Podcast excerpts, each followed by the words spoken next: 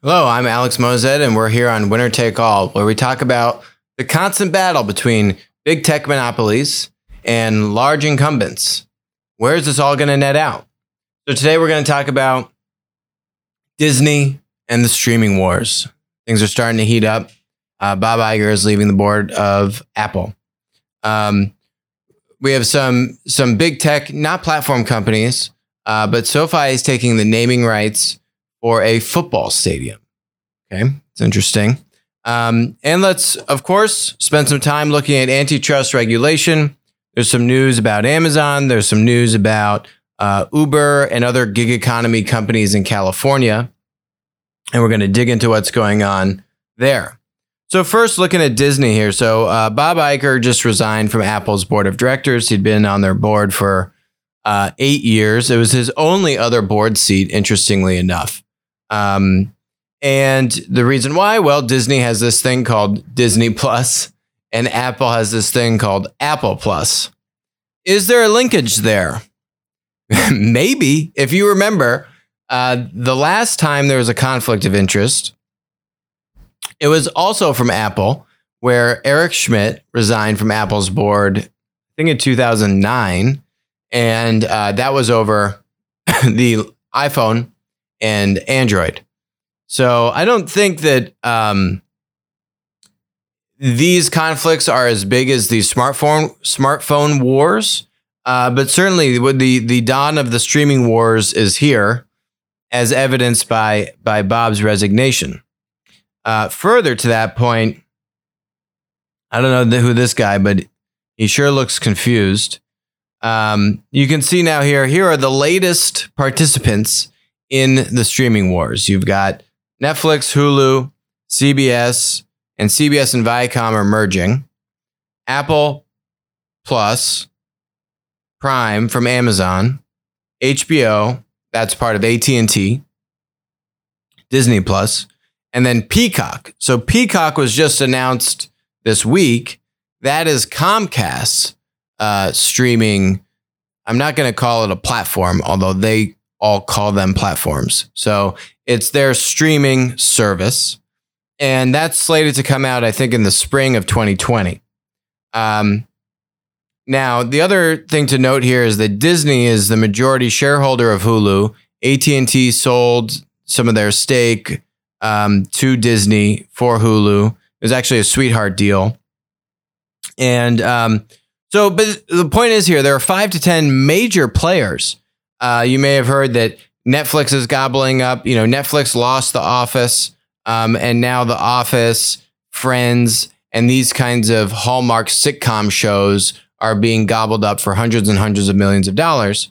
And this all goes back to the point that none of these things are platform businesses. They don't have any supply side network effect. If they had a supply side network effect, you would never see six or seven major players in a given industry. Just it just doesn't work that way because the supply is only going to attach itself to one or two of the most dominant distribution channels, i.e., the most dominant platforms, as you see with YouTube or you see with Twitch, um, or you know, fill in your blank your respective content platform. Um, there are only one or two dominant winners, right? So um, this is why you you see that Netflix does not have anywhere near the level of defensibility uh, that a content platform like YouTube, like Twitter, like Twitch uh, has, Instagram. And now, does that mean that Netflix's business is going to be ruined? No, it just means that Netflix is is is going to continue to have to spend tremendous amounts of money on content. That this battle is really just getting started, and that Netflix's competition is only heating up. Whereas if you had a platform that was as old as Netflix would be, they would now be moving into profit maximizing stage, right? They would now be moving into the stage where they have such a commanding role in that industry that they can now focus on generating profits. Not the same story for a linear business like Netflix and all these streaming services. Okay, the battle continues.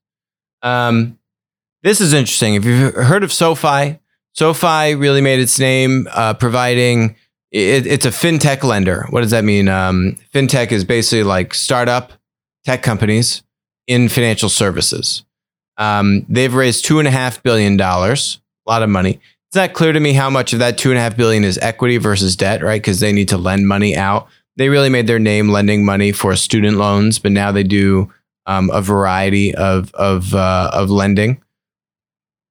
They just bought the rights to the Rams and Chargers football stadium in LA.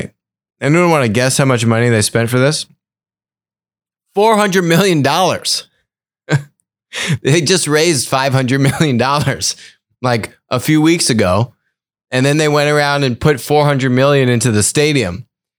Granted, this is a twenty-year deal, but what you're seeing these fintech lenders do again, linear, also do things like this.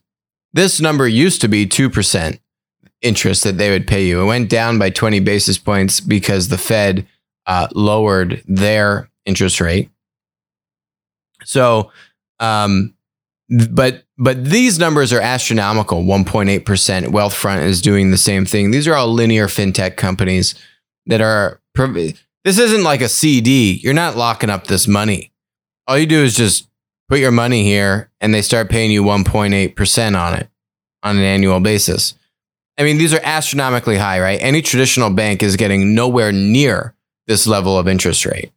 Um, so, and and I think they they guarantee up to a million bucks, right? Kind of like federally insured um, in in the account, which which is also much higher. I think it's usually maybe a hundred or two hundred thousand dollars. So, um, these fintech companies' point here is they have a lot of money to burn.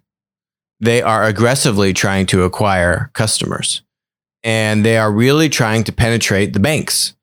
Um, they haven't claimed victory yet, but but this kind of stuff, if I'm a bank, is very scary.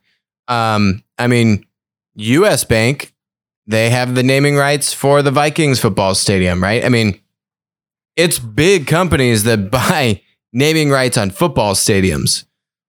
SoFi is trying to just make some big moves here and really um, really carve out some territory for themselves. So, yeah, I don't know. Is it an appropriate use of funds? Who knows? But um, $20 million a year, maybe, right? Um, maybe. Still linear, not platform, but still linear. And now doing a lot of things besides lending. So, uh, antitrust.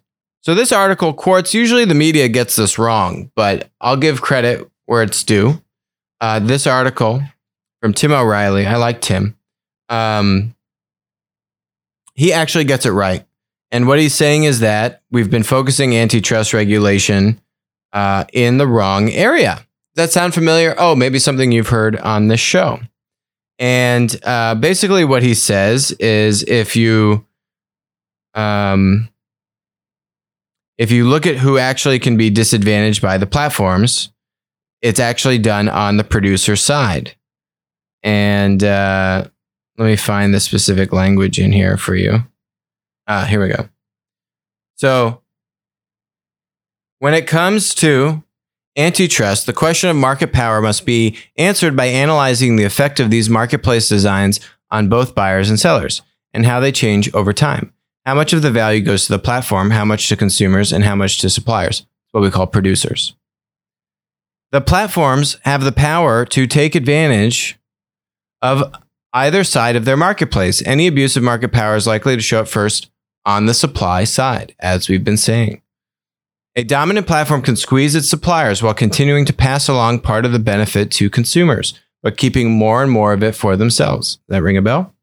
Over time, though, consumers feel the bite. Power over sellers ultimately translates into power over customers. As a platform owner favors its own offerings over those of its suppliers, choice is reduced, though it is only in the end game that consumer pricing, the typical measure of a monopoly, begins to be effective. Um, and this is where the one tweak I would make on what Tim is saying here is what regulators look at is uh, consumer pricing. That word is really customer pricing the the the law doesn't delineate between consumer it's customer right and when you think of suppliers as customers our producers as customers and who is amazon receiving money from sellers who is youtube receiving money from content creators You can go down the list. The platforms, uh, who is the Apple paid 30% of a cut from? The app developers.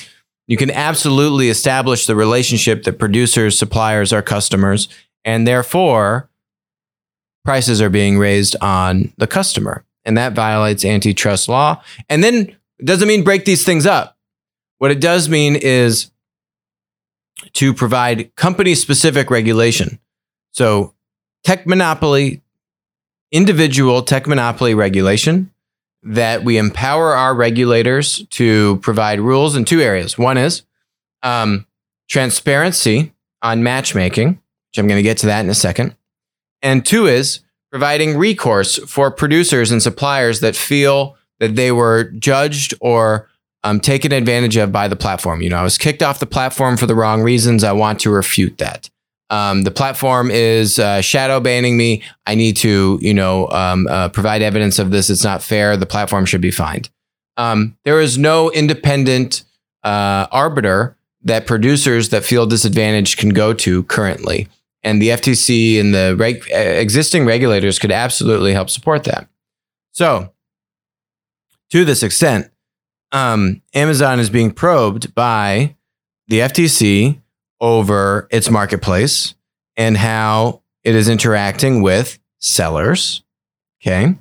Um, has begun interviewing small businesses that sell products on Amazon to, de- to determine whether the e commerce giant is using its market power to hurt competition.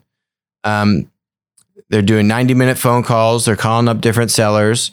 All were asked what percentage of revenue their businesses derive from Amazon versus other online marketplaces like Walmart, eBay, etc. One seller was surprised the FTC returned his call the very next day. Okay, third party sellers on Amazon. You guys watching the show? Go contact the FTC. This is who you should be talking to because they're looking at this right now. And this has teeth to it. The privacy stuff, as I've talked about, no teeth. Maybe you settle with them, you get some money. This has teeth in the sense of actually pr- providing regulation that can help promote more competition. Not trying to break up these companies, but provide regulation that helps promote competition. And competition is a good thing. So, what this article is saying is that Amazon changed its search algorithm in ways that boost its own products. So, those two things of where, regu- where regulation should focus, this was point number one. Um, so, Amazon is absolutely Google does the same thing. All of the big tech monopolies do this. They favor their own linear either um, websites if you're Google, um, content if you're YouTube, um, products if you're Amazon. Amazon changed the search algorithms in ways that boosts its own products. Um, it overcame internal dissent from engineers and lawyers, people say, familiar with the move. So Amazon has adjusted its product search system to more prominently feature listings that are more profitable for the company, said people who worked on the project. A move contested internally that could favor Amazon's own brands. Late last year, these people said Amazon optimized the secret algorithm that ranks listings so that instead of showing customers mainly the most relevant and best selling listings, instead, it showed them, uh, gives a boost to items that are more profitable for the company.